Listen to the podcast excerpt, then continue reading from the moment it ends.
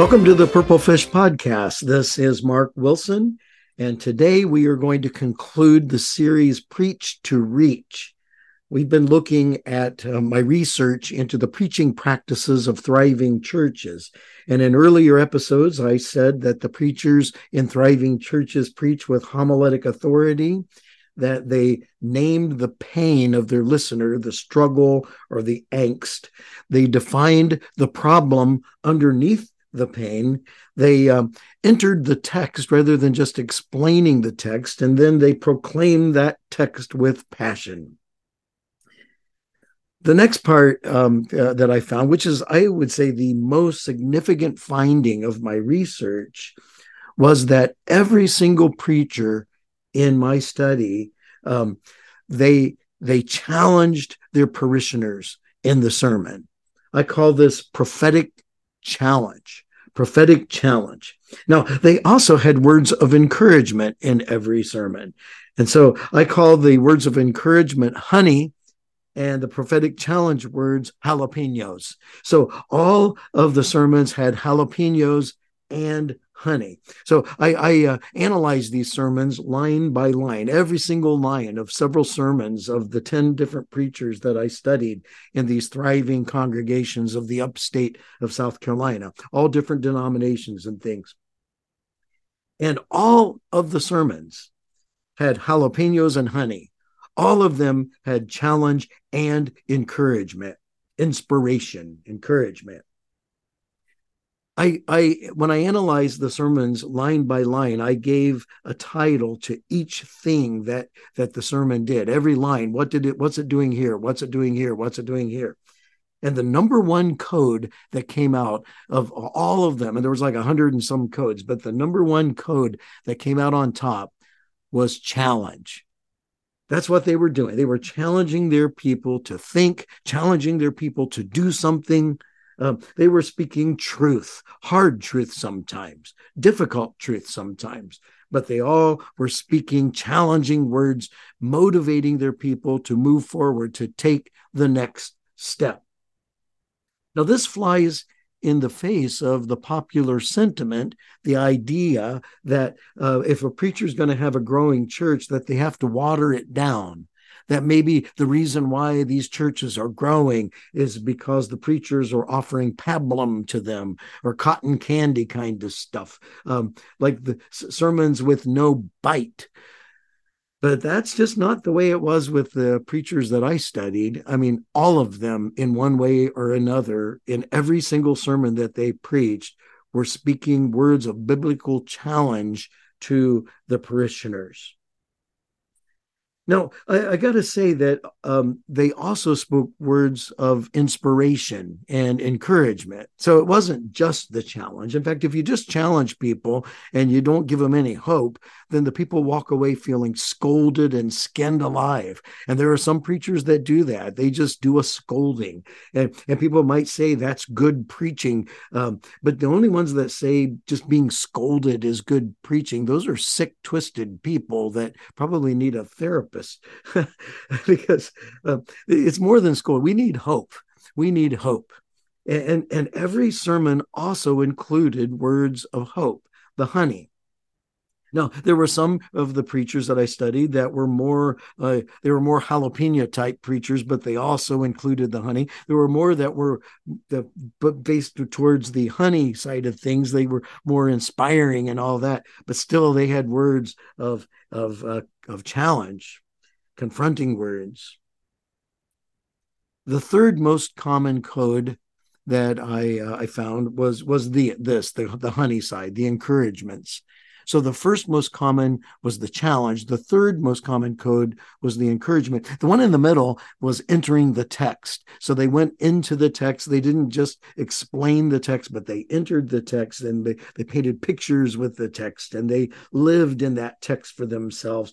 But then from that text, they brought out words of challenge and then words of blessing and encouragement.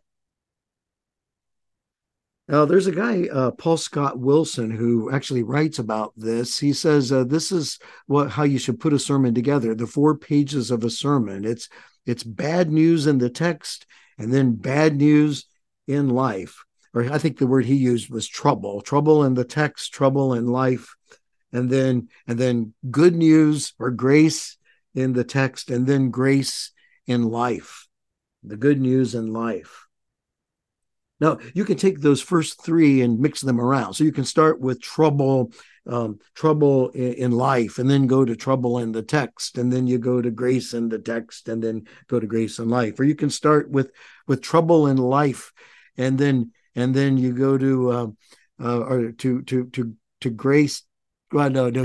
What, I meant to say is you you go to um, to to trouble in in in in life and then go to trouble in the text so you can mix and match those around is what i'm trying to say. The first three um the the the, the two troubles and then the the the grace in the text. But you should always always land it with grace in life good news in life hope for your life. Um, so so well, one problem uh, with inspiring preachers, and I'm one of them. I mean, I, I tend to I tend to lean more towards the honey than the the jalapenos, and I've had to work on the jalapeno side of my preaching. But one one issue that we struggle with um, is getting to the new the good news too quickly. See, if you get to the good news too quickly, like if you if you say the good news in your opening introduction and your opening sentences, then then then you lose the tension. And you have to have tension. That's what makes a good story. It's what makes a good movie, a good novel. I'm reading John Grisham's latest novel right now, and he's just building tension, and the tension is not going to get resolved till almost the end. And, that's the way it should be with a sermon. You don't resolve the tension right away. And the trouble in the text and the trouble in life, that's where we live in the tension. Now, you can talk about grace in the text before you you um, you talk about the trouble in life. You could do that.